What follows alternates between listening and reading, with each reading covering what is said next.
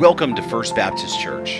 You're listening to the preaching ministry of Pastor Sherman Burkhead. Please check us out on the internet at fbcboron.org.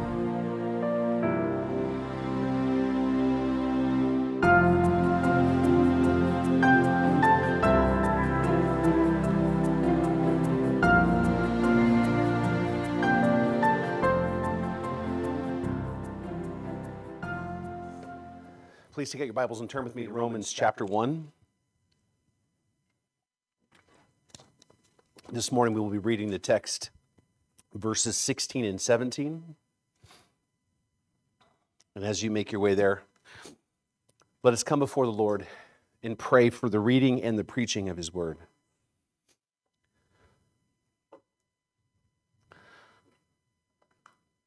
Gracious and merciful Lord, we are absolutely grateful to be able to be here today.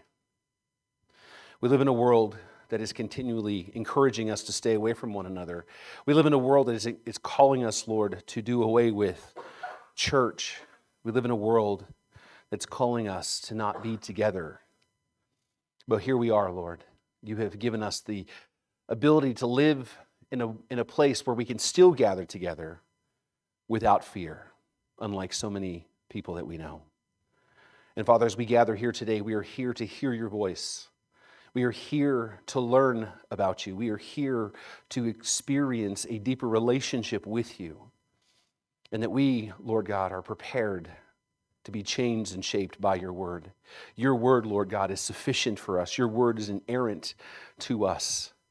And we know that it is profitable to change us and shape us and make us more into the image of Christ. And we pray that you would have your way in our lives today. In Jesus' precious name we pray. Amen.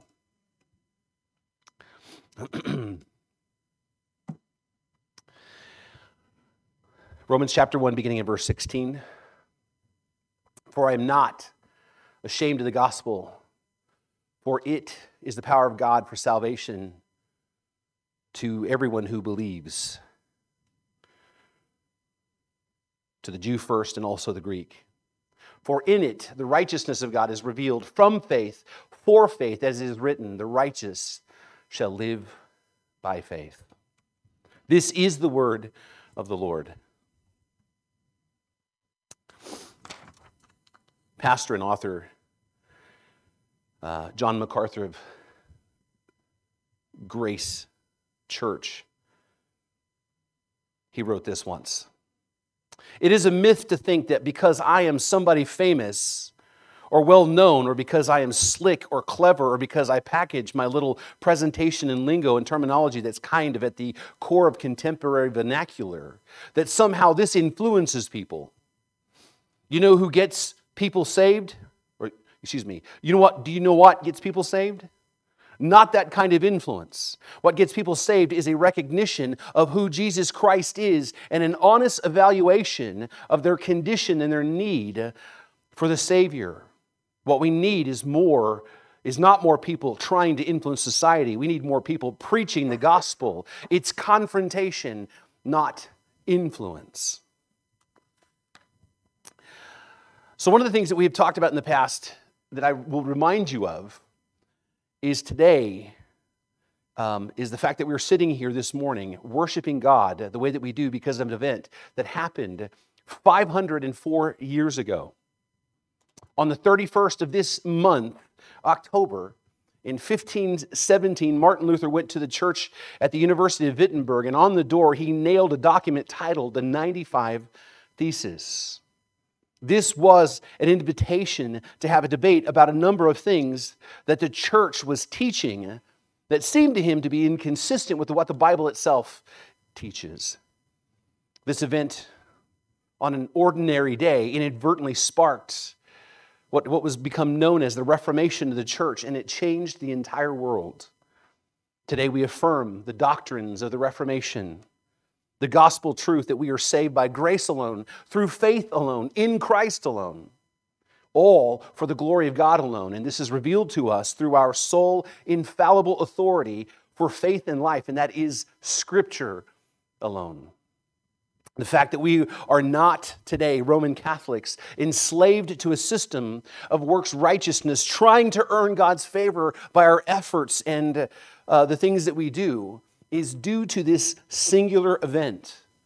Martin Luther, an Augustinian monk who went to Wittenberg to teach theology, after studying the book of Romans, broke ranks with his beloved church because he came to understand the gospel the church was teaching was not the same gospel that Paul in the scriptures was writing about. You see, the Catholic Church taught that people were saved through faith, but also through their merit. You certainly can and must believe, but you also had to do things, penances, works to be saved. But Martin Luther, reading and studying the book of Romans, doing so in the original Greek language, discovered that salvation is, in fact, by faith and faith alone. And that revelation changed the entire world. In fact, he was meditating on the very text that we have before us, Romans verse 1, 16 and 17, particularly the part that said that the righteous shall live by faith. That upon meditating and thinking about this and, and, and poring over the scriptures, that he rediscovered the simplicity and the power of the gospel. In fact, in his own words, he said, When I discovered that, I was born again of the Holy Spirit, and the doors of paradise swung open, and I walked through. Whew, it almost brings me to tears. this is important because Martin Luther had spent years trying and suffering to, to try to earn God's love. He believed that somehow, if, if it was within his power to do enough stuff, that he would earn by the Catholic tradition his way into heaven. And all that did for him was make him hopeless and actually begin to hate God because he could do nothing of all the things that he did, he could do nothing to quell his guilty conscience. But in this text, in the darkness of his room, he found the freedom that his heart had longed for. And in the process began one of the greatest recoveries of the gospel known to man, changing the world and changing the very lives of those who sit in this room today. That is the power of the text that lay before us. It is the text that I have been longing to get to. In fact, the text that we have before us is the thesis statement. It is the purpose statement of this entire letter. The gospel is the power of God to save. Now, if you remember, Paul writes this letter to the Roman church, and he does so for three basic reasons. Number one, he has hopes that he would come to them and, and basically set up a base of operations so he can go further west. He wanted to get into Spain, he wanted to go further west in, in Europe. Uh, secondly, he writes this to ease the tensions between the Jews and the Gentiles there because there were some political and cultural changes in Rome that had shaken up the church's culture and leadership. And third, but most importantly, Paul writes this letter to clearly exposit and explain the gospel of Christ to the Romans. Just as a reminder, the, the church at Rome was not started by any apostles um, or any missionaries. It was started by, by Jewish men who made their way into Jerusalem at Pentecost. And it was during the Feast of Pentecost that the Holy Spirit came upon the early church when the church officially was launched. Right? And the apostles were given the ability to speak different languages, and people heard the gospel in their own language. And Peter preached his first sermon. What did it say? That thousands of people were saved that day among those new converts were these Jewish men from the city of Rome. They became followers of Christ and went home and did what they were supposed to. They began a fellowship, they began a church. Well, this church grew and it brought in Gentile converts and it began to flourish. But with no apostles to visit or to give direction, uh, the church was remained largely immature. Well, at one point, the Jews in the city were kicked out of the city of Rome, and overnight the church became predominantly led by Gentiles. And then years later, the Jews were allowed to come back, but they found the church being led by Gentile elders, and this set up a tension between these two cultures. Now, Paul wanted to ease these tensions and promote unity, but the main purpose was to make sure that they had a crystal clear understanding of the gospel of Jesus Christ. What's, by the way, Nothing brings unity quite like the gospel. In fact, Paul writes to the Romans that he is a servant of Jesus Christ, called to be an apostle, set apart for the very gospel of God. And he says that he's under obligation to all kinds of people to proclaim the gospel. And he enthusiastically writes, So I am eager to preach the gospel to you who are in Rome. Paul wants the Romans to have a very clear understanding of the good news regarding the Son, Jesus Christ. But, but I want you to notice the very next word. The very next word he says, he says, he says, Here I he, is, he says, I'm eager to preach the gospel to you who also who are in Rome. For, for I am not ashamed of the gospel.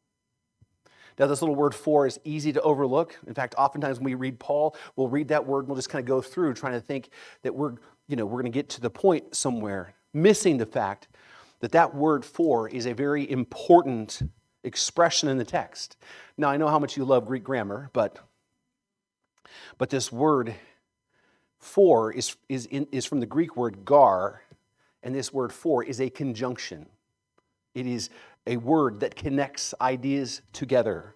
It connects what is, what is being said to what has already been said. It takes these two ideas and, and draws a conclusion. It moves from one place to the next. And so Paul says, right, I am eager to preach the gospel to you who are in Rome for or because I am not ashamed of the gospel. Now, notice the contrast here you have Paul talking about being eager to preach the gospel and then not being ashamed of the gospel. Seems like a weird contrast, right? And he connects the dots for us by using a conjunction and, in effect, is saying, I'm eager to preach the gospel because I am not ashamed of the gospel. Hear that. The reason why I'm eager is because I am not ashamed of the gospel which I think should cause us to sit up and pay attention because we understand Paul's eagerness to preach the gospel, right?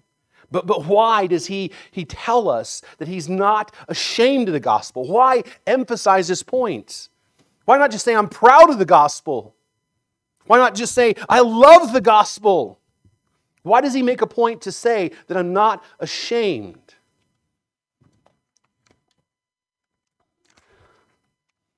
And to be sure, that's exactly what he says here.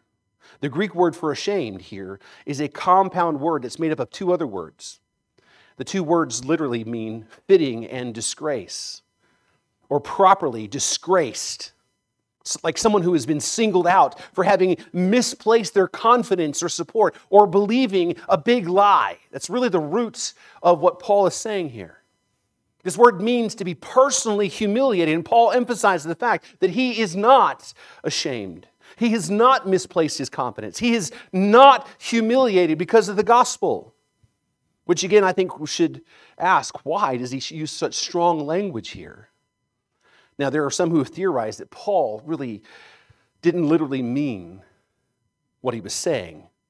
They were saying that he is basically expressing an understatement. I'm not ashamed which means simply, I'm proud of the gospel. It's kind of like when your kids do something really stupid and you look at them and go, I am not amused. Right? Right? What you mean is, I am very irritated. Right? You're in big trouble. That's how we, how some would theorize he means that. Some think that he's speaking in hyperbole like that, saying, I'm not ashamed, means I'm really, really proud. But the problem is, is that it's, it's a really weird thing for him to say in this particular text, not to mention it doesn't fit the context, right? It, it's, right? If that's what he meant to say, right? How, he could have just said, I'm eager to preach the gospel because I'm, I'm proud. Or he could just skip that all, altogether and said, I'm eager to preach the gospel because it's the power of God to save. But he makes a point to emphasize this. Right? He makes a point to express the fact that he's not ashamed. And I believe he means exactly that, that he is not ashamed. In fact, this isn't the only time that this subject of being ashamed of the gospel comes up in the New Testament.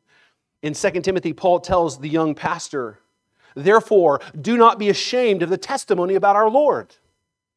nor of me, his prisoner, but share in suffering for the gospel by the power of God.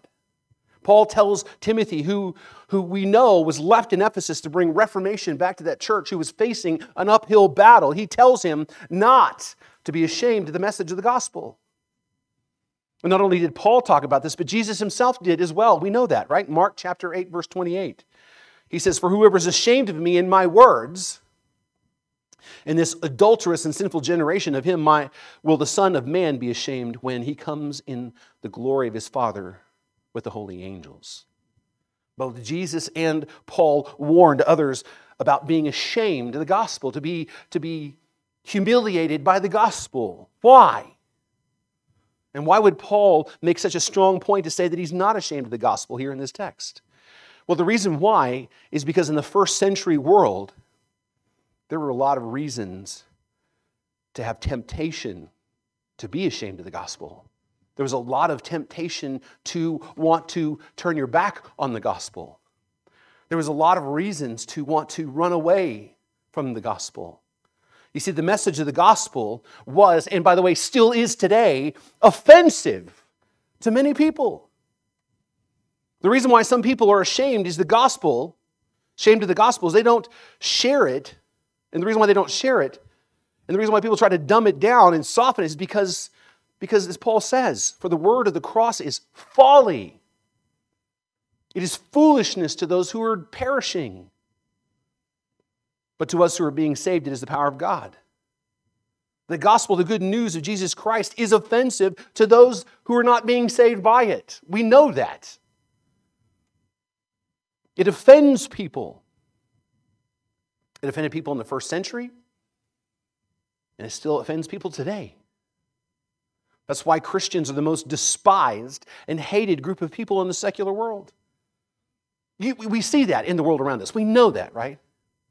There's so much tolerance for every other point of view. There's so much tolerance for every perspective.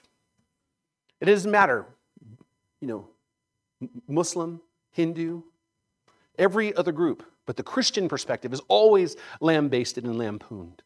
The gospel is offensive. Now, you might think, why is the good news offensive? Why is the truth of God that God so loved the world and that he gave his only son. Why is that offensive? The reason why the gospel is offensive is because it confronts us with the truth. As John MacArthur pointed out. And the truth is, we by nature are not good people, as we suppose. The gospel confronts us with that truth that we're not good people who occasionally do bad things. We're not people who are good at heart who occasionally make mistakes. We are people born totally corrupt, sinful to the core. We are broken and worthless before God. We are totally depraved. We only do the good things that we do because we are made in God's image, and there is still a portion of that image that still resides in us. And we do the good things that we do by the grace of God, that He allows us to do those things, that He doesn't allow us to become as completely sinful as we can be. The gospel confronts us with the truth of who God really is, that He is holy, righteous, and just and perfect, and it confronts us with who we are, that we are sinful, pitiful, vain, jealous, gossiping rebels to a holy God. That is the starting point of the gospel. If you don't get there, you never get to the end. The gospel confronts us with that truth and it also convicts us of our sin. The gospel holds up for us the mirror of God's law. Everybody wants to think that the God's law has no purpose. It does. The gospel is inextricably connect, connected to the to the law. The gospel holds up the mirror of God's law and perfection and helps us to see the sin in our lives, and it convicts us of our vanity, of our selfishness, our pride, our greed, our unforgiveness, and of our sexual sin, which is particularly something that, that cultures always push back on. Sexual sin in all forms. Sexual sin is the sin that culture always wants to redefine in terms of freedom. Hence the sexual revolution of the 1960s. The first century Roman culture was a very decadent culture, and all forms of sexual deviancy were accepted and encouraged, much like today. And if there's anything that offends people is the notion that their sexual proclivities, that their, that their desires are seen as sinful in the eyes of God. That it's not simply a matter of choice or simply a matter of lifestyle or simply a matter of being born a certain way. But all sexual sin is sin in the eyes of God. Fornication, which is sex before marriage, promiscuity, adultery, pornography, homosexuality, all sexual relationships outside of the covenant marriage between a man and a woman is sinful in the eyes of God. And the gospel convicts people of their sin, and that conviction hurts. It, it offends, it, it makes us uneasy. This is a very unpopular truth about the gospel then and today. Even the, the Jewish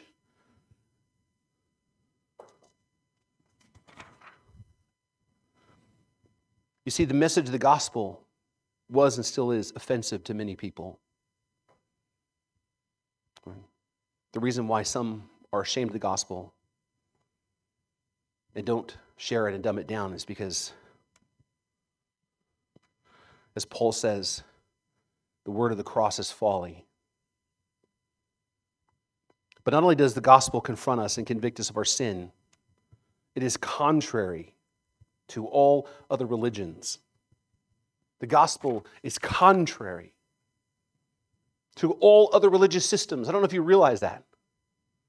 Even the religious Jews, the Judaizers, right, held on to works righteousness. As Paul you know, wrote to the Galatians in, in chapter 5, verse 11, brothers, if, uh, but if I, brothers, still preach circumcision, why am I still being persecuted? In that case, the offense of the cross has been removed. You see, Paul wrote this letter to the Galatians because a group of Jewish men went to that church after Paul left and convinced them that being saved by grace was not enough. That faith in Christ was not enough. They had to become Jewish, they had to become obedient to the law. And Paul wrote this letter to straighten them out and say, What's wrong with you? But the truth is, the default of all other religions is you must do something to make God love you. Do you realize that? That every other faith tradition, every other religion, it is on you to do something to make God love you. You must earn, do something to earn your salvation or to get into heaven. You must do something by your good deeds, that your good deeds ought to outweigh your bad deeds on some cosmic scale in the sky somewhere. This is the way for Islam. This is the way for Buddhism. This is the way for the LDS Church. This is the way for Jehovah's Witnesses. This is the way for, um, for um, Unitarians. That you have to do something in order for God to accept you. But the gospel is completely contrary to that. The gospel makes it clear that you can't do anything to fix it. You are not capable. You not only are you a sinner, but you will never, by your own effort, reconcile yourself into the presence of God. You cannot overcome your sinful nature. You cannot do enough stuff to outweigh the bad in your life. You are helpless and hopeless on your own. The Christian faith tells you that the only way for you to be saved is by God's grace and grace alone. This is contrary to all other religious traditions, and it's contrary to all other world views. All of the world views, other than Christianity, tend to be centered on men, centered on man and who he is. Right? And all the proposed solutions for all the problems that the world faces are always centered somehow on man doing something or doing enough to become good. This is what we see in the world around us. This is at the heart of secularism. This is at the heart of humanism. This is at the heart of Marxism and communism, by the way. There is this belief that somehow, someway, mankind can elevate himself to a status that all of his problems will be solved if he'll just be good enough. This is, by the way, the heart of modern day feminism. It's also at the heart of the modern day social justice movement, which is rooted in cultural Marxist theory. This idea that somehow that we will by our own efforts, find a way to overcome our cultural sins. All of these ideas are based on the understanding that somehow mankind has within his own ability to, to make penance for his wrongdoings and do enough good stuff to solve all of his own problems. But the gospel says you can't do it. The gospel says you're a broken sinner living in a broken world that has no hope besides God. The gospel is contrary to all other religions and worldviews, and it convicts us and confronts us of our sin, and it's offensive to so many people. And because of it, the gospel gets people into trouble. Right? The gospel wouldn't be offensive if there wasn't a penalty for the gospel, right? The gospel wouldn't be a big deal. People didn't get in trouble for promoting it. But this has been true since the very beginning. The gospel or the good news, because it is so offensive to so many people, gets people into trouble all the time. As the apostle wrote in Second Corinthians, he writes, Are they servants of Christ? I am a better one. I'm talking about, I'm talking like a madman with far greater labors, far more imprisonments, with countless beatings often near death. Five times I received at the hands of the Jews 40 lashes less one. Three times I was beaten with rods. Once I was stoned. Why did the Apostle Paul experience so much violence and hatred? It's because he boldly proclaimed the truth of this offensive gospel. People were not being saved or offended by the gospel and they respond with hatred and indignation. People don't want to be confronted in their sin, people don't want to be convicted. And so they seek to verbally assault people, they seek to, to get people fired. We see that happening all the time today. We've seen people who express their sincere Christian beliefs on social media removed from social media. People have been fired for expressing their convictions. People have been sued like cake bakers for faithfully standing up for the gospel. The gospel gets people into trouble all the time, and let's be honest. The gospel also gets people killed. I mean, there's the teeth, right? This is where the rubber meets the road. Do you really believe what you say you believe? This is the real test. The gospel gets people killed. Paul himself had people put to death over the gospel. And he was on his way to arrest and have more Christians killed, but he was confronted by God on the road to Damascus. And all of the apostles, except the apostle John, were martyred and killed because they would not deny the gospel. And even today, people are dying for their faith. As, as we've talked about before in Afghanistan, as our country abandoned their, those people, the Taliban moved in and they went house to house looking for those who would not deny the gospel, and they murdered them right where they found them. The gospel is not only offensive to the rest of the world, but people die for professing and preaching it. Right? And there will continue to be that way. There will continue to be that way. And so there is a lot of temptation. There's a lot of temptation in the world around us to be ashamed of the gospel. But in spite of this temptation, despite of the dangers, despite the specter of violence, Paul makes it clear that he's eager to preach the gospel in Rome, in spite of the pressure, in spite of the, the backlash he would face against the philosophers and the, the soldiers. He said, I'm not afraid. I'm not ashamed of the gospel. And then he tells us why. he is not ashamed. He says, For, by the way, which is another conjunction. There's one after the next. You have to follow the, the train of thought. For, or because, it, the gospel, is the power of God for salvation. Why is Paul not afraid or ashamed of the gospel? It's not because it makes him feel better as a person. It's not because he's living his best life now, right? As some would tell you that's what it's about. No, he's not ashamed of the gospel because the gospel is the power of God Himself for salvation. If there's a truth in this text to let sink in your heart, let that one sink in. The gospel, the truth about who God is, the truth about who you are in light of who God is, and the truth about what God has done for you in spite of who you are. The good news is simply not just simply a wonderful message about the grace of God, it is the very power of God for salvation. It is the power of God to reconcile sinful men back into relationship with God Himself.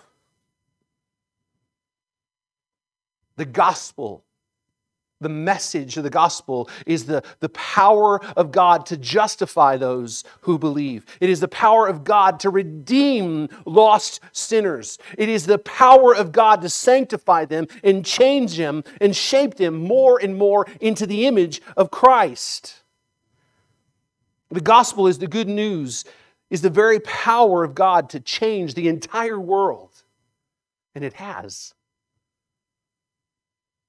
But not only that, let's think about the implications of what this is saying. Because in our modern culture, we forget that the gospel, the unadulterated truth of the good news, is the power of God to save.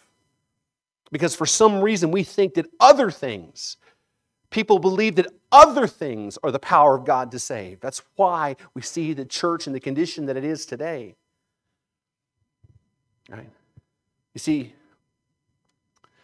ministries of mercy, as important as they are, and even though that they show the love of Christ, ministries of mercy are not the power of God to save. I want you to hear me and understand me. Ministries of mercy are important. We should feed people, we should love people, we should clothe them. We should reach out into the community when people are, are hurting. We should be ministers of mercy right? But understand, those things are not the power of God to save anyone. People don't get saved because you feed them. People don't get saved because you care. There are lots of people I care for who are going to hell right now. Those things help for us to build relationships so we can share the gospel, but they don't save anyone. We must understand that. Right? So many people will look to ministries of mercy and think that that's what they're called to do only. So many people are afraid to share the gospel that they find comfort in doing good works like these things that will lead, and they think that, that by doing that, I'm leading people to Christ. It is not true. You're simply demonstrating that you're scared and ashamed to share the gospel. I know that that might sting a little bit, but pull the band aid all the way off. Ministries of mercy can help us to have an opportunity to share the gospel, but we must share it. My good deeds won't save anyone. The Word of God is what saves them. And by extension, then, my lifestyle is not the power of God for salvation either. A very popular idea in the early part of this 21st century is known as lifestyle evangelism. It's one of the books I had to read when I was studying for my theology degree. And it's this idea that if that I evangelize the lost by my lifestyle. In fact, it's followed up by the expression always preach the gospel and use words if necessary. Right? As if my lifestyle is going to lead people to Christ. Like, if, if I'm loving enough and I'm compassionate enough and joyful enough, then people will want to know what's different about me. And then I'll just tell them I'm a Christian and they'll want to be a Christian too. That is, that is the emphasis of many of church efforts today. But this is just simply false. People are not going to get saved because you're nice. People are not going to get saved because you try to be a good person. By the way, there are a lot of nice atheists in the world around us. a lot of really loving, loving unbelievers around us. Right? People are not going to get saved because you're a good person. Your lifestyle might certainly give you an ability to build relationships so you can begin to speak into people's lives. By the way, that's what it's about is having the right to come and speak into someone's life. Right? And when you do, then you share the gospel.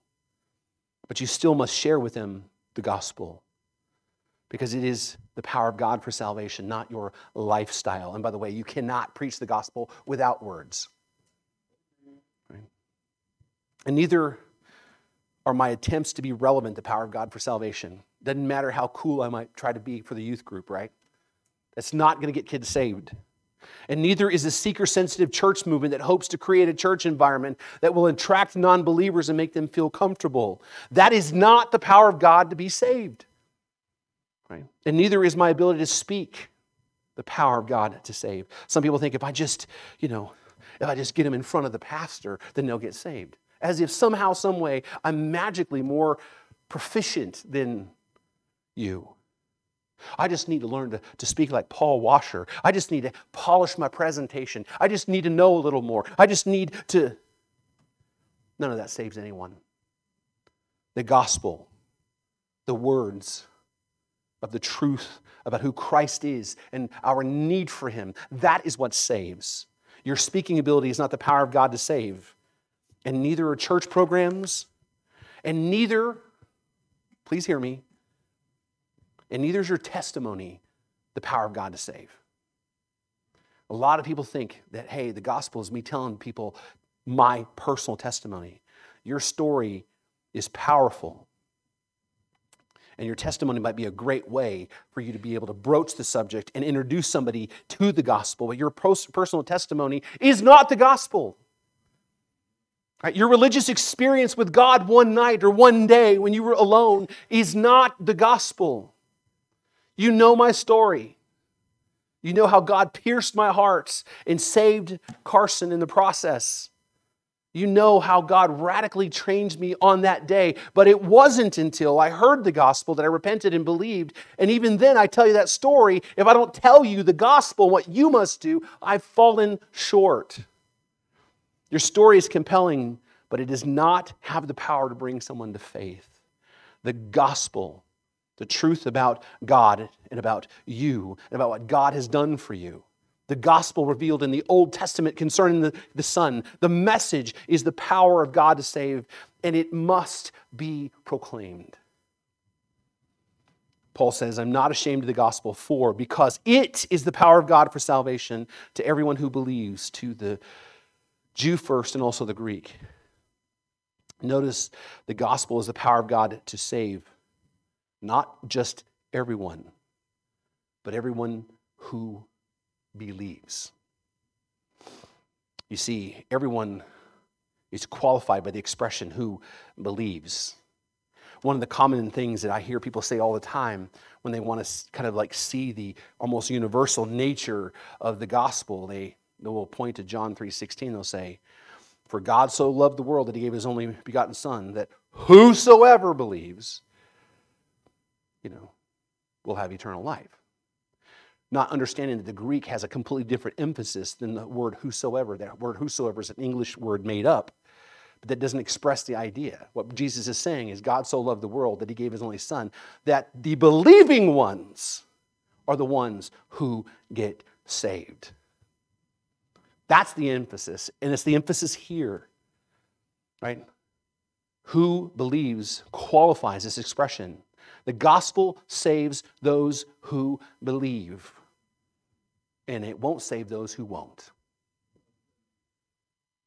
There are those who, as we have said, to whom the gospel is not the power of God to save, but rather it is the power of God to offend them. It is the power of God to make them hateful. It is the power of God for those, it is not the power of God for those who don't believe. The gospel is not the power of God for those who won't have faith. The gospel is for those people who, for, who do believe. For those who don't believe, it's the power to make them intolerant. Right? For them, the gospel is foolishness. For them, the gospel is narrow minded and bigoted. To them, it is not the power of God, it is folly. Again, I'll remind you what Paul said in 1 Corinthians For the word of the cross is folly to those who are perishing. Who are perishing? Those who won't believe, those who are dying. It's foolishness to them, it is intolerance to them, it's hateful to them, it's harmful to them. Have you heard more and more people saying the the psychologists talking about the harmful effects of raising your children being Christians, talking about how harmful Christianity is. This, by the way, is why so many people who claim to follow Christ seek to soften the gospel, right? Is because it caused so much offense. This is why the message of the gospel becomes gutted in so many churches, and it simply is reduced down to some religious catchphrases in order to maybe hopefully get people's attention and maybe somehow through osmosis will make them Christians. They'll say things like all over and over, Jesus loves you, which is true, but it's part of the truth. Jesus just loves you so much that if you'll just if you'll just turn to him, he'll make your life better. Jesus wants to come into your life if you'll just let him as if you can stop the sovereign king of the world. He's knocking at the door, he's yearning to come into your heart. If you'll just be compassionate to this needy Jesus. Or how about Jesus just wants to be your friend? He doesn't want to impose anything on you, He won't violate your free will. If you just accept Him, He'll just be your friend. Or how about this one? You've heard this before, I know. God has a wonderful plan for your life. How many of you heard that before?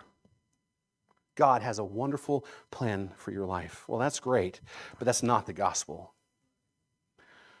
Right? The gospel is not God has a wonderful plan for your life because God's wonderful plan might not be wonderful to you. Do you, not, you understand that? Do you realize that? God's wonderful plan for Pharaoh's life wasn't so wonderful for Pharaoh, was it? God's wonderful plan for him was to harden his heart and use him as an object of his wrath and judgment so he can show off his glory to the world. God's wonderful plan for Judas was to use his greed and his betrayal and his own suicide to bring about the greatest redemptive act in history. It's a wonderful plan for the rest of us, but not for Judas. Not to mention the fact that God's wonderful plan for your life might be the fact that you are called to suffer horribly the persecutions of those who hate you for your faith. That might be God's wonderful plan for your life. You see, we think of God's wonderful plan for my life as I become a Christian, I join a church, and suddenly I have more money than I need. Right? And then I'm always healthy. When I get a little bit sick, I just pray to God and I'm healed. You know, my kids never do anything wrong, and not God's, the gospel is not God has a wonderful plan for your life. The gospel is you are a sinner under the wrath and condemnation and judgment of God with no hope at all of saving yourself. But God, in His grace and sheer mercy, sent His Son into the world to do for you all the things that you can't do for yourself so that you can be reconciled to that God. He lived a perfect life sinless, righteous, fulfilling the law and the covenant of works that is required of anyone who would have fellowship with God. And he willingly went to the cross and suffered the wrath of God for your sins and died in your place and then three days later was resurrected in victory, proving that the gulf between God and man had been spanned, and that Jesus is what he claimed to be God in the flesh, and that he can do exactly what he promised to do, which is to save you from your sins and the wrath of God. And those who believe that gospel are saved because the message is the power of God to bring them from death to life. The gospel is the power of God to save those who believe. Belief or faith is how we avail ourselves of God's power to save. And notice how the gospel is the great equalizer. It is the power of God to those who believe, and that is it. The thing that we need to understand about the gospel is everyone is saved in exactly the same fashion. Everyone gets saved that gets saved does so in exactly the same way.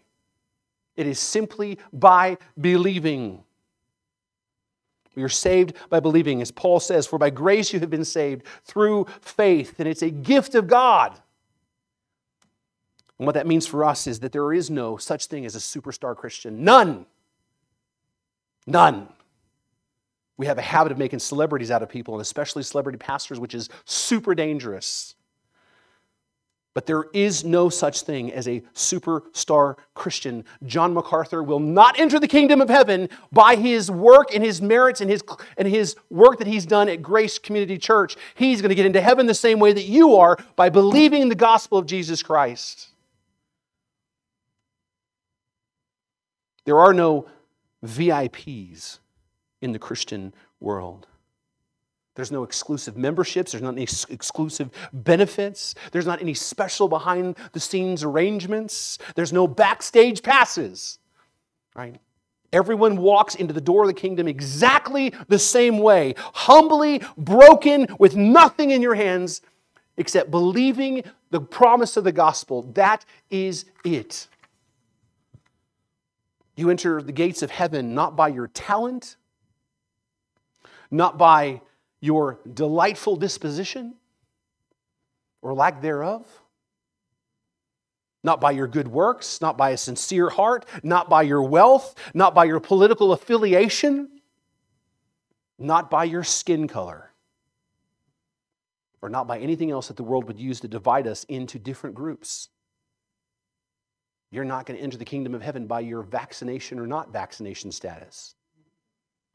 But I'll tell you, there are people out here in the world that's going to tell you something different. They'll tell you that that's not how it is. But I'm going to tell you right now you don't enter the kingdom of God by having a vaccine card or not. We enter through the doors of the kingdom of God like everyone else that's gone before us and like everyone else who will go after us. It is by believing the gospel. Notice Paul says to the Jew first and also the Greek both Jews and Greeks enter the kingdom of heaven exactly by the same mechanism. It's not by their ethnicity, it's not by their religious tradition, it is not by them keeping the law, as people still today would suppose. Those who experience the power of God are those who hear and believe the gospel, and that is it. There has been and there will always be only one way for mankind to enter into God's presence, and that is through faith in Christ. Jesus said that the time is now. The kingdom of heaven is at hand. Repent and believe the gospel. This goes for Jew and Gentile alike. Of old and even today, we all are equal at the cross. We all enter the kingdom the same way. Now, why does it say the Jew first? Why does Paul make that point? Well, some people think that the gospel, you know, was offered to the, the Jews first. And then they just simply rejected God wholesale, like all Jews rejected him as an, right? And then the God went to plan B and then included the Gentiles. But this is simply not the truth. The gospel is the power of God for salvation for the Jew first, because the gospel is the fulfillment of God's covenant promises to Israel. It is through them that the nations of the world would be blessed. That is the promise that God made to Abraham. And so the gospel came through them in Christ, and it came to them first and many, by the way, many Jews received the kingdom We forget that. Many Jews received the kingdom. Most Christians at first were Jewish, and then it was offered to the Gentiles, and the Gentiles were grafted into the very family of God, as Paul will say in this very letter. By the way, the gospel is still for the Jews and the Gentiles today. Sometimes when people talk about this, they think like, like the hope for Jewish people is over in that sense, that we don't evangelize them. In fact, I know a, a pastor, and I, th- I think he should be stripped of that title, but a pastor who claims we shouldn't even evangelize Jewish people because they're not going to get saved by the gospel, they're saved by the law. The gospel simply for the Gentiles. Right? But the gospel is still for Jews and Gentiles today because it is the power of God for both of them if they believe. Paul says he is not ashamed of the gospel because the gospel is the power of God for all who believe. And then he says,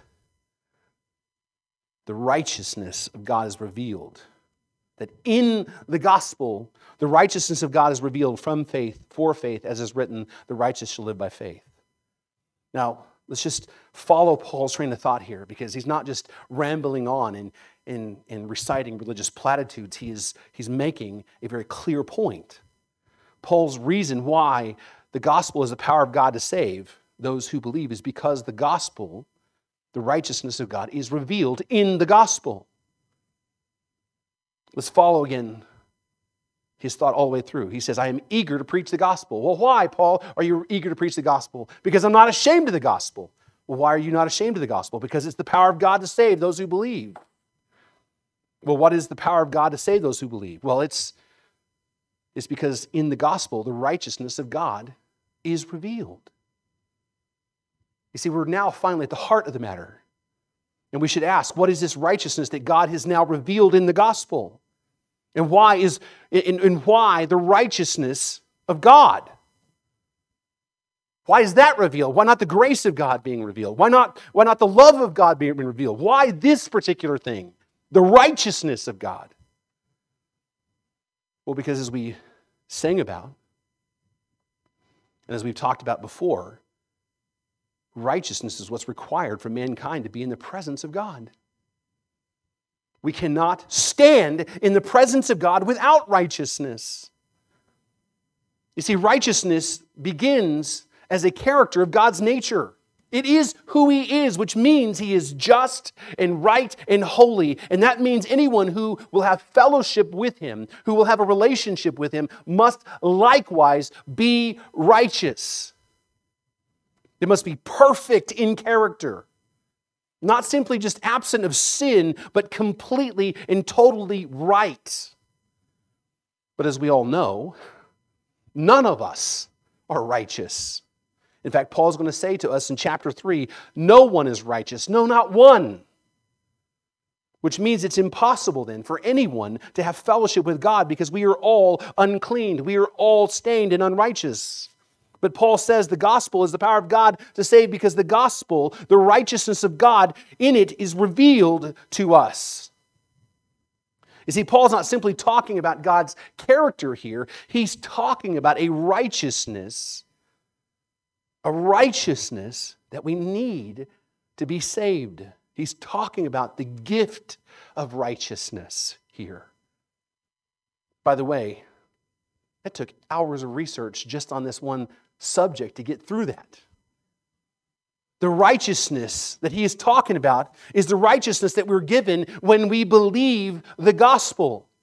You see, the gospel is the power of God to save because in the gospel, the righteousness that we need to have a relationship with God is revealed to us. The gospel reveals to us, right, that when we believe, and, the, and, then, and then the gospel, our sins are credited when we believe the gospel, our sins are credited to Christ, and He pays that debt for us on the cross. But then His righteousness, His perfect life that He earned, living a sinless life, is credited to us as a gift. This is why we say things that we are clothed in the righteousness of Christ. That He is our righteousness. In fact, Paul says in 2 Corinthians chapter 5 verse 21, For our sake, he made him, Jesus, to be sin who knew no sin, so that we might become what? The righteousness of God. Through the gospel, the gift of God's righteousness, a righteousness that makes us perfect so we can stand before God, is revealed to us. And that gift is granted to us how? By faith. Paul says, For in it the righteousness of God is revealed from faith for faith, as is written, the righteous shall live by faith. Now, this expression from faith for faith or from faith to faith, I'm going to tell you this has caused theologians for centuries to debate and argue about what Paul's getting at here. Because what does that mean? Does it mean that it's from God's faithfulness to our faith? Does it mean it's from the evangelist's faith to, to our faith? Does it mean it begins his faith and continues his faith? There are lots and lots and lots and lots of ideas about what all this means, and I will save you the dry details of all the debates and just say this. For us, what this expression simply means is faith is the mechanism by which the gift of righteousness is revealed to us and received by us. It, re- it is revealed to us by faith and is received through faith. The faith, our faith, is the only mechanism that allows us to be right with God. Right? This is the supremacy of faith. This is why we say you're saved by grace alone through faith alone.